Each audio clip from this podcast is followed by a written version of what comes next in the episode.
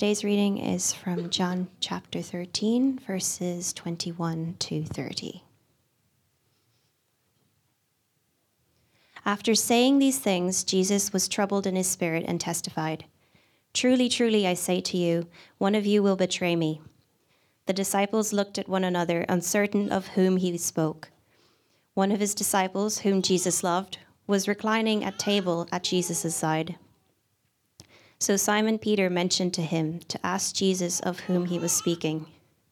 So that disciple, leaning back against Jesus, said to him, Lord, who is it? Jesus answered, It is he to whom I will give this morsel of bread when I have dipped it.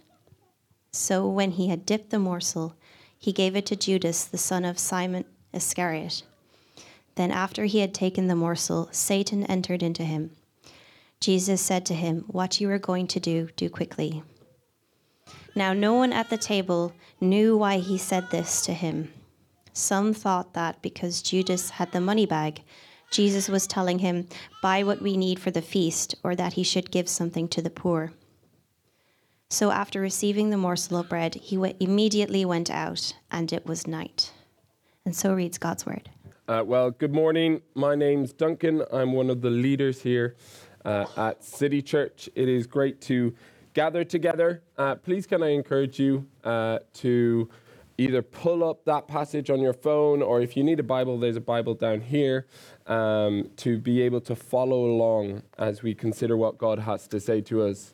Uh, it's important that we realize that at City Church we value God and His Word, and it is through the Word by the Spirit that we hear His voice. So um, it's important that we see it for ourselves. So let me encourage you in that.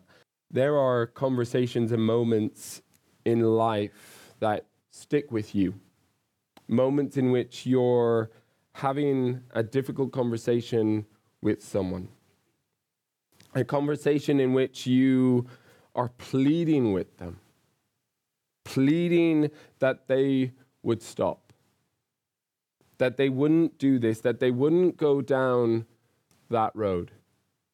I remember having that very conversation one evening. He had chosen a few months before to suddenly leave his wife.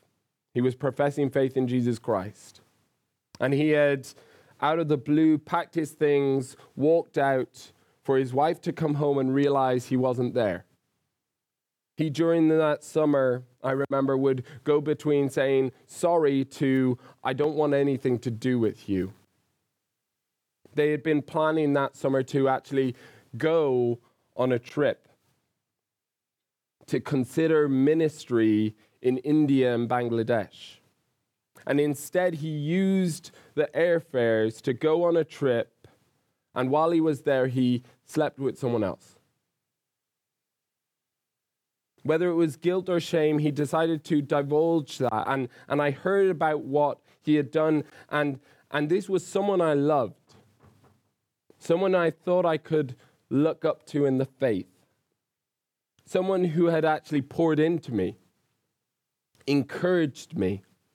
And yet I was stood in my room calling him. And he picked up and he answered, and, and I said, what, what are you doing? And he hung up on me. So I called back again. And this time he didn't hang up. And instead, what I tried to do in that moment, as best as I could by God's grace, was to warn him, was to plead with him. Even though he had caused so much pain and hurt, though he had been so foolish, I in some ways wanted to hurt him myself. But in that moment, by God's grace, I was pleading with him. So I told him, if you continue down this road, if you go this way, if you go after the things of this world, there is a guarantee that you are headed towards death itself. You are choosing to reject life in Christ and you are going towards death. He knew the gospel. The consequences were going to be devastating. I don't know if you've ever had that sort of conversation or if you've ever watched someone you care about head toward destruction. Not physical destruction, but spiritually. It is a painful and incredibly weighty thing. And this passage that we are dealing with, it is not light, it is not easy, but heavy and hard. It is a warning, warning to you and I against the danger of playing with sin. Warning to you and I not to believe the lie that sin promises. The chapter has been building toward this moment in verse 21. It has been building towards this moment. If you look back at verse 2, it starts during supper when the devil had already put it into the heart of Judas Iscariot, Simon's son, to betray him. Verse 10 And you are clean, Jesus says, but not every one of you, for he knew who was to betray him. That was why he said, Not all of you are clean. Verse 17 If you know these things, blessed are you if you do them. I'm not speaking of all of you. I know whom I have chosen, but the scripture will be fulfilled. He who ate my bread has lifted his heel against me. Because we need to appreciate the tension in this moment, to understand what is happening. That Jesus, in subtle ways, has been preparing his disciples for this moment, for what he is about to say. And for the disciples who were there, reclining at the table with Jesus, they weren't clear what was about to happen. They didn't understand fully what Jesus had been saying. But the moment comes for Jesus to make it clear, to draw back the curtain, so to speak, on what he's been saying, to declare with absolute certainty what he means. This narrative is compelling, but it is scary frightening if we appreciate what is happening. And it begins with the accusation. Verse 21 Truly, truly, I say to you, one of you will betray me. This is the mic drop. This is the big reveal, the clinch moment. These words of Jesus would have seemed so unbelievable. Think about this. Jesus, do you know who you are talking to? Jesus, it's us, your disciples. How could you say that? If Jesus was among the religious leaders in this moment, we might be able to understand. They hated Jesus. That was clear. If Jesus was with Roman soldiers or governors, we could get this. They were so frightened of losing their power to this so called king the unrest he was creating was not what they wanted. But here in this room, Jesus is with his closest friends, and he declares these words Men he had been with for three years, men he had loved dearly, men he had laughed with, men he has worked with, men he has lived with, men who left everything to follow him. One of you will betray me. The problem for us is we struggle to appreciate the weight. I suspect for most of us in this room, we know Judas betrayed Jesus. But these words are not merely here to inform us, but are here to evoke in us shock and disbelief, confusion to see our Savior not just facing rejection, but facing a betrayal from one whom he had invited to come, one he, he drew near. Facing betrayal from one he had chosen to show such love toward. John, inspired by the Spirit, makes it clear not just what Jesus is saying, but what he is experiencing in this moment. You see that back in verse 21. Jesus was troubled in his spirit.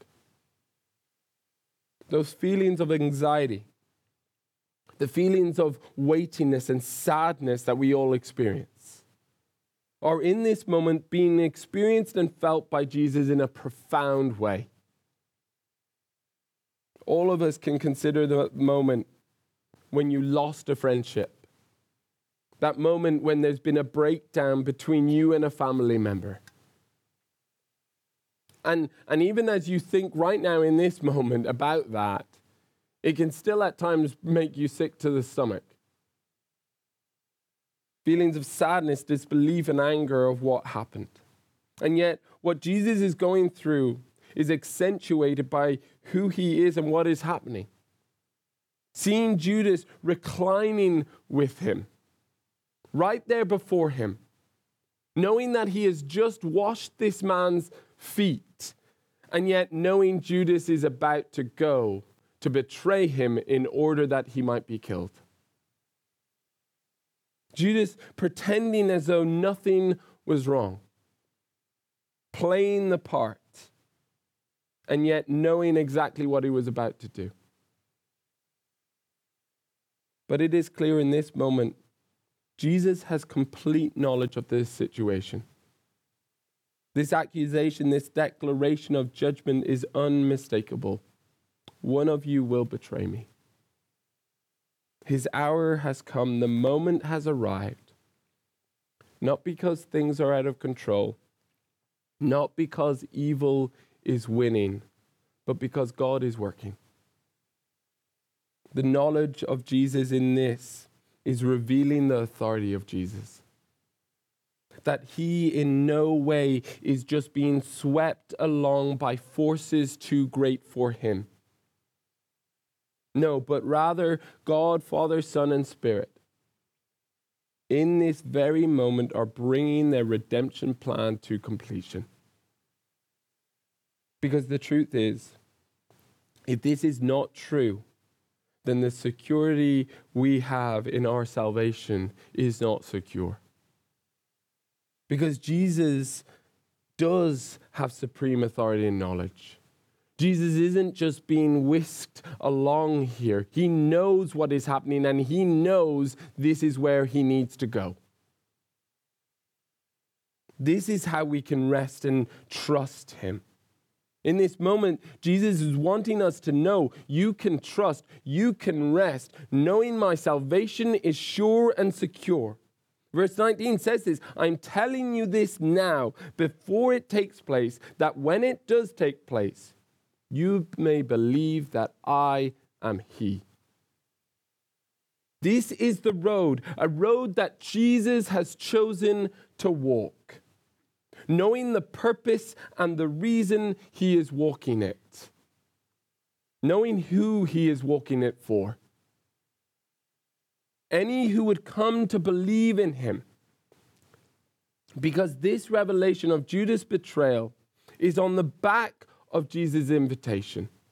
If you look the previous verse, verse 20, truly, truly, I say to you, whoever receives the one I send receives me, and whoever receives me receives the one who sent me. What is being made crystal clear is we either receive Jesus or reject Jesus. There is no in between. These words that are exposing Judas and what he is about to do should also expose us. They should expose our hearts before him. It's easy for us to sit here to think, oh, how could you do that, Judas? How could you do that? After everything, after all you've seen, after all you heard, after all you experienced, how could you do that? Yet, though this is a declaration that is specific to Judas, it is true of all of us. True of you, true of me. You can think and act shocked. I would never do such a thing. But we have all treated Jesus in such a way. We have all had moments in our lives living for what we think is best. How many times we have rejected him for who he is, betrayed him, turning away from his loving rule over our lives, going after what seems best to us, believing we know what is best. It can be easy for us to sit in judgment, But we need to realize that Jesus is not just naive toward you and I. As he knows and sees Judas' heart, he knows and sees our heart. As he knows and sees what Judas will do, he sees all that we do. To think otherwise is to deceive yourself. It is not whether you and I will betray Jesus. You have, I have. But it is what we do when we are confronted with that. When our hearts are exposed, because it is only a few verses later in which Jesus will point and speak to Peter. Not this Peter, Peter back in the day predicting Peter's denial of him. And yet we know that Peter returns to Jesus, his Savior. As Jesus brings this bombshell, the disciples are shocked. They just cannot comprehend what he is saying, unsure what to do or say. Verse 22 the disciples looked at one another, uncertain of whom he spoke. You can just imagine this room. They're all there reclining by the table. And Jesus says this one of you will betray me. And there's just glances at one another like, who's he talking about? Do you know? Know? Shocked. And here we see that the investigation begins. I don't know investigation. There we go. I didn't know whether it was happening or not. I'm glad it was. Anyway, investigation. Verse 23. One of his disciples, whom Jesus loved, was reclining at the table at Jesus' side. So Simon Peter motioned to him to ask Jesus of whom he was speaking. So that disciple, leaning back against Jesus, said to him, Lord, who is it? to appreciate what's going on, we need to actually understand the common, common custom of what was happening.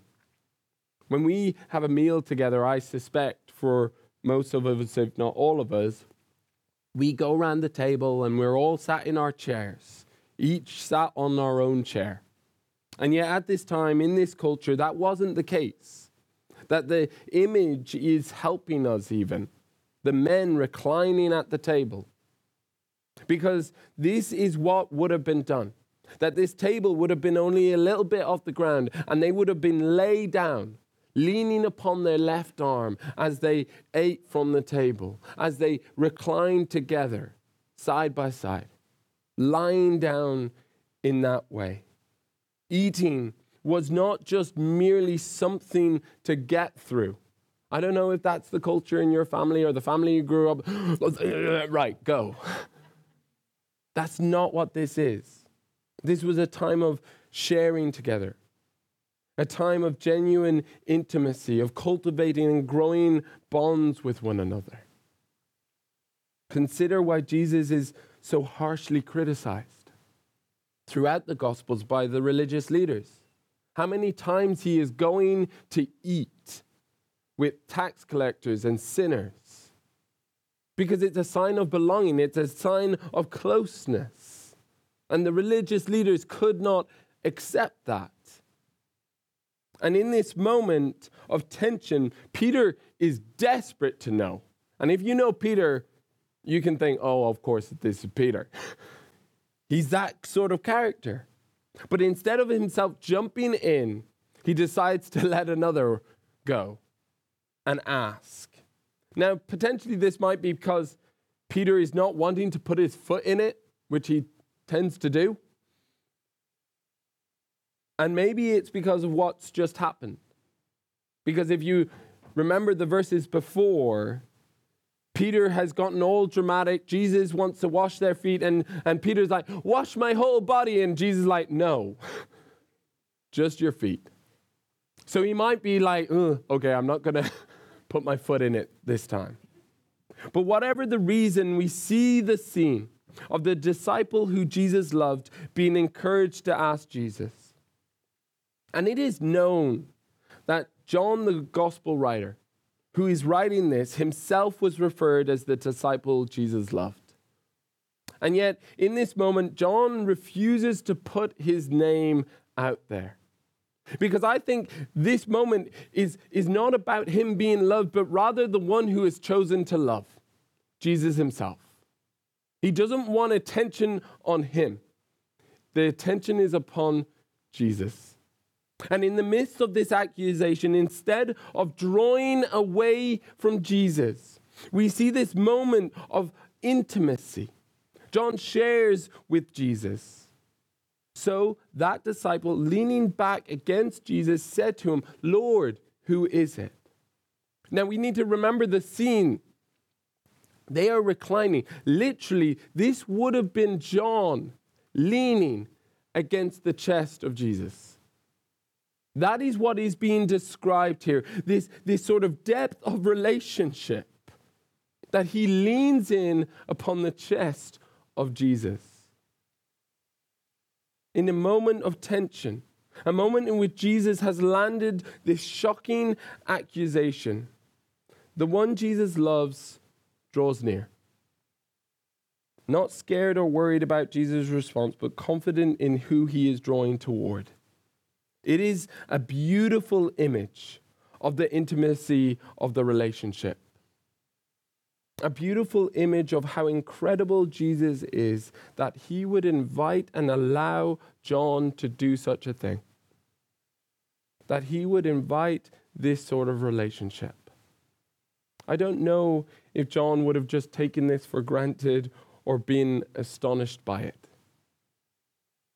That in this moment, so close is John's relationship to Jesus, the Son of God, God Himself in the flesh, that He rests upon His chest.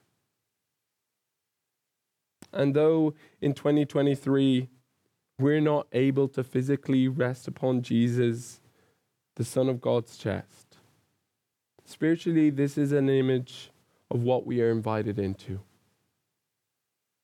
the intimacy that we have been encouraged to enjoy with our Savior.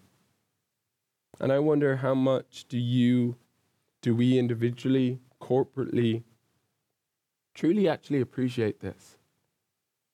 Understanding what Jesus is facing in this moment was in part enabling us to be able to come to Him in such a way.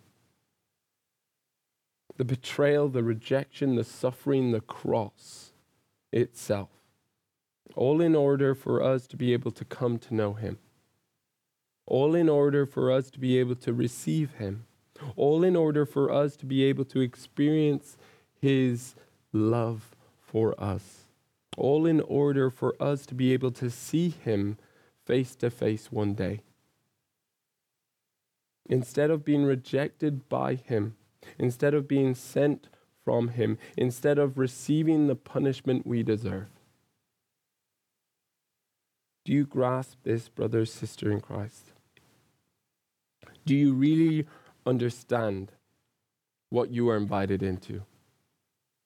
The sort of intimacy Jesus longs for with us. Because I promise you that if you do not and if you are not seeking this, you are missing out. There is nothing better, nothing more satisfying than knowing Him. Do you actually believe that? Do you actually live like that? That above all else, you need Him. Above all else, you hunger and thirst for Him, for that relationship. To not have some superficial relationship, but rather in the depth of relationship, being able to be known by Him fully and completely in the depth of your being by His Spirit, experiencing and rejoicing in Him, knowing how good it is, drawing toward Him, resting upon Him. Because if this is you, then I know there will be certain things that are evident in your life. You will prioritize other brothers and sisters in Christ. The church is not merely a place we go to, but a people we belong to. The word will be central in your life. The Bible itself, it's not, not that you will, it's not about just reading it, though obviously read it, but it's that your choices and decisions are actually filtered through it. that how you act and behave will be increasingly shaped by the gospel itself. Not just your preferences. Your life will be growing in godliness, putting death, your sin to death. You will have a growing burden for the lost. That if you are close to Jesus, if you know Jesus' heart, then your heart will be shaped by his for those who do not know him. Your friends, your colleagues, your course mates, your neighbors, your local barista, the local mums in your community. If you're a guy, that's weird. I mean, mums to mums kind of situation there. The alternative to this relationship is frightening. Jesus does not merely leave the accusation as vague or uncertain, but as John investigates, seeking an answer, Jesus reveals to John who it is. The revelation, verse 26. Jesus answered, It is he to whom I will give the morsel of bread when I have dipped it. So when he had dipped the morsel, he gave it to Judas, the son of Simon Iscariot. Then, after he had taken the morsel, Satan entered into him. There is a narrowing focus here. That as we begin the chapter, there is vague things that are leading us towards the betrayal of Jesus. And then he states it clearly one of you will betray me. And here, now in this moment, he identifies and reveals Judas as his betrayer. And as John records this, he doesn't leave it to chance. He is clear in who Jesus is referring to. Not just a random Judas, which would have been a name used, but the son of Simon Iscariot. Do you get that contrast that is happening? Just a few verses before, John is unprepared to reveal himself as the disciple Jesus loved. And yet, here, there is crystal clear clarity who is the betrayer of Jesus. There is no uncertainty. Because for us, as we read this, it is helping show what is central. And that is the betrayal of Jesus by a man whom he has chosen and shown love toward. A man he has served. The consequence for Judas is horrific. Like when we read these words, Satan entered into him. That is scary. Back in verse 2, we see how this work had already begun, that the devil had already begun to try and tempt Judas. The devil had already put it into the heart of Judas Iscariot, Simon's son, to betray him. But now, here in this moment, we see the picture of Judas' condemnation. Looking what is happening. That Judas has allowed these desires to grow in his heart and Judas has been lured away from the Savior for the promise of becoming richer. And in this moment, Jesus' actions is serving, in serving him, is bringing judgment upon him. As he gives the bread, he is no way hiding from Jesus what he is about to do. Jesus knows his heart. Jesus sees and knows. Because the greatest action, when we think about this idea of service and condemnation, the greatest action of service is Jesus dying upon the cross. That death that condemns any who would reject him. The cross is glorious, beautiful, full of grace to those who receive Jesus and yet it is condemning to those who reject him. This should rightly grip us. There is great weight to what is taking place in this moment. It is utterly devastating, both to understand the weight of Jesus' betrayal, but also to understand the demise of Judas. It is heartbreaking. When we believe our sin does not matter. When we downplay the commands of God towards us, when we do not fight to live godly lives, we are playing with death itself. This is a stark warning for you and me. Do you truly feel the weight of the spiritual war we are in? In our world, we live in Western culture in such a materialistic, physical reality, and yet we need to recognize there is a spiritual war taking place. Do you truly realize that you cannot take lightly your sin? God's grace is on display for us to see.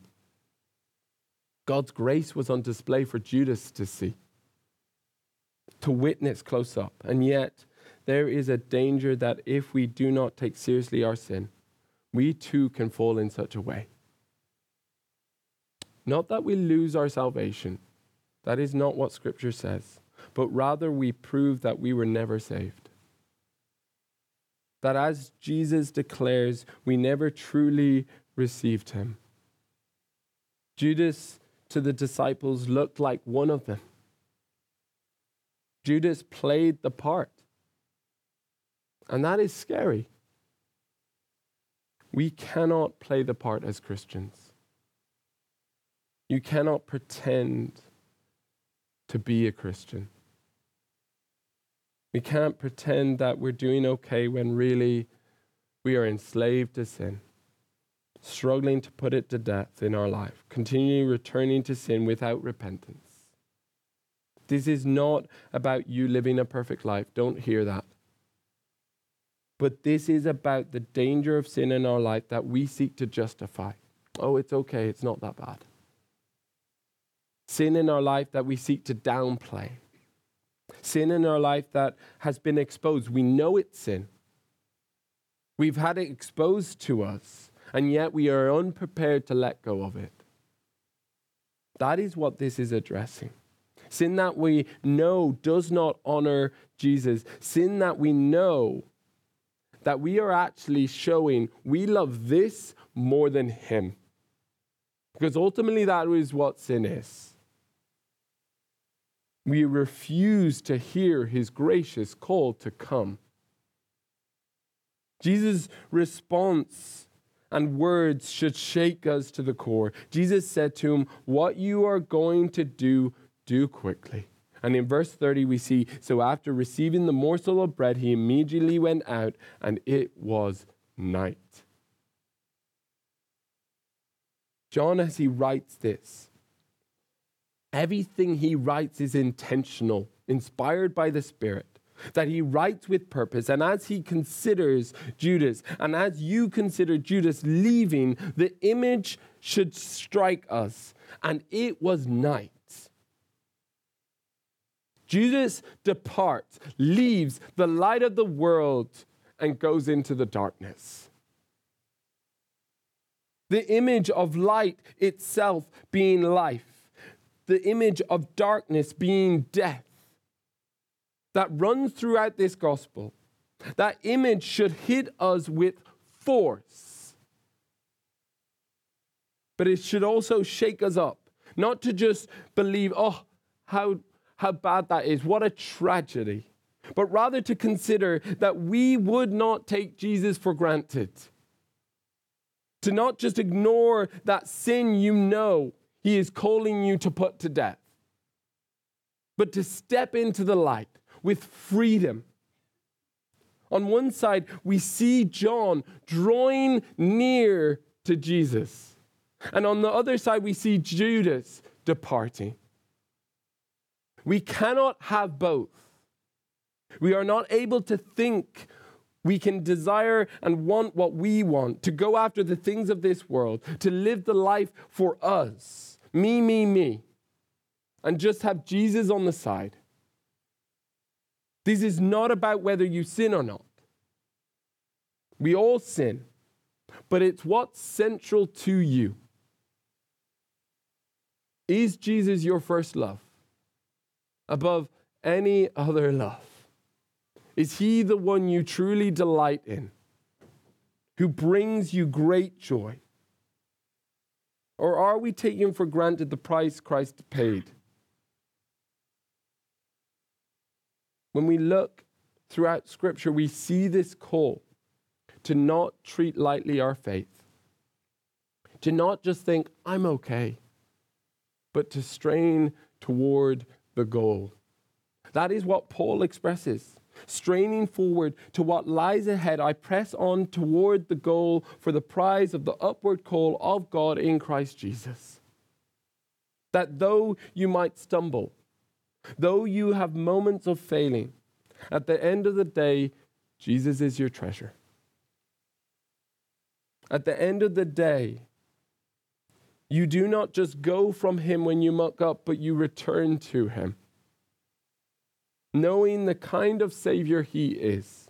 Come to me, all who labor and are heavy laden, and I will give you rest. Take my yoke upon you and learn from me, for I am gentle and lowly in heart, and you will find rest for your souls. For my yoke is easy and my burden is light. The mistake here would be to think it's in your willpower that this will happen. It's not. It's not just stop sinning, do better. In part, it is stop sinning. but it's not just do better, it's let us come to our Savior. Let us return to Him, knowing He is willing and ready to help us. Let us see Him by the Spirit grow us bit by bit knowing and resting in the fact that though the journey is slow at times, he who began a good work in you will see it to completion.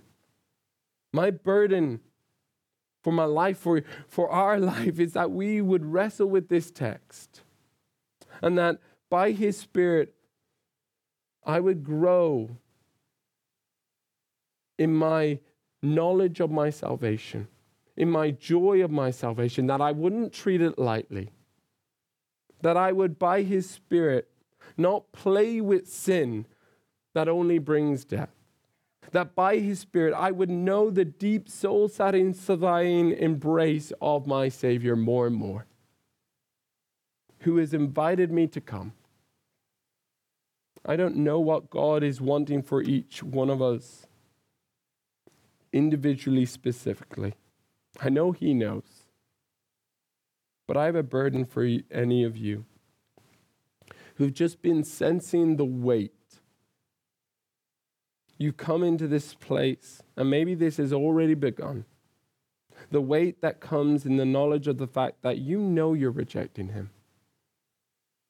You know that there is a sin in your life, and, and you're refusing to give it over the weight that comes in the fact that you will not let it go.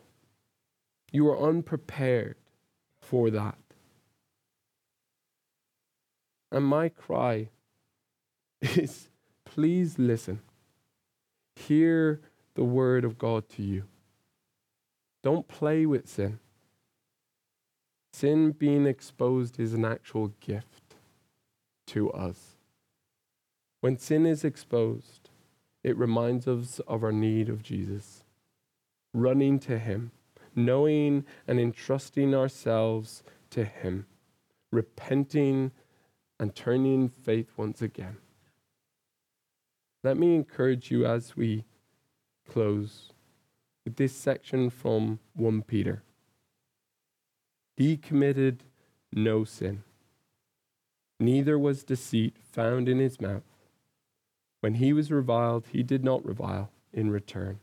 When he suffered, he did not threaten, but continued entrusting himself to him who judges justly. He himself bore our sins in his body on the tree, that we might die to sin and live to righteousness.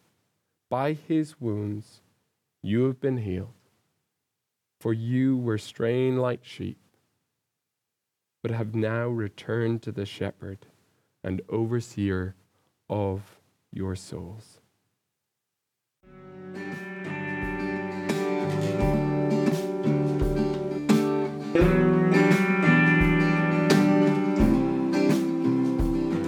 Thank you for listening to this week's sermon.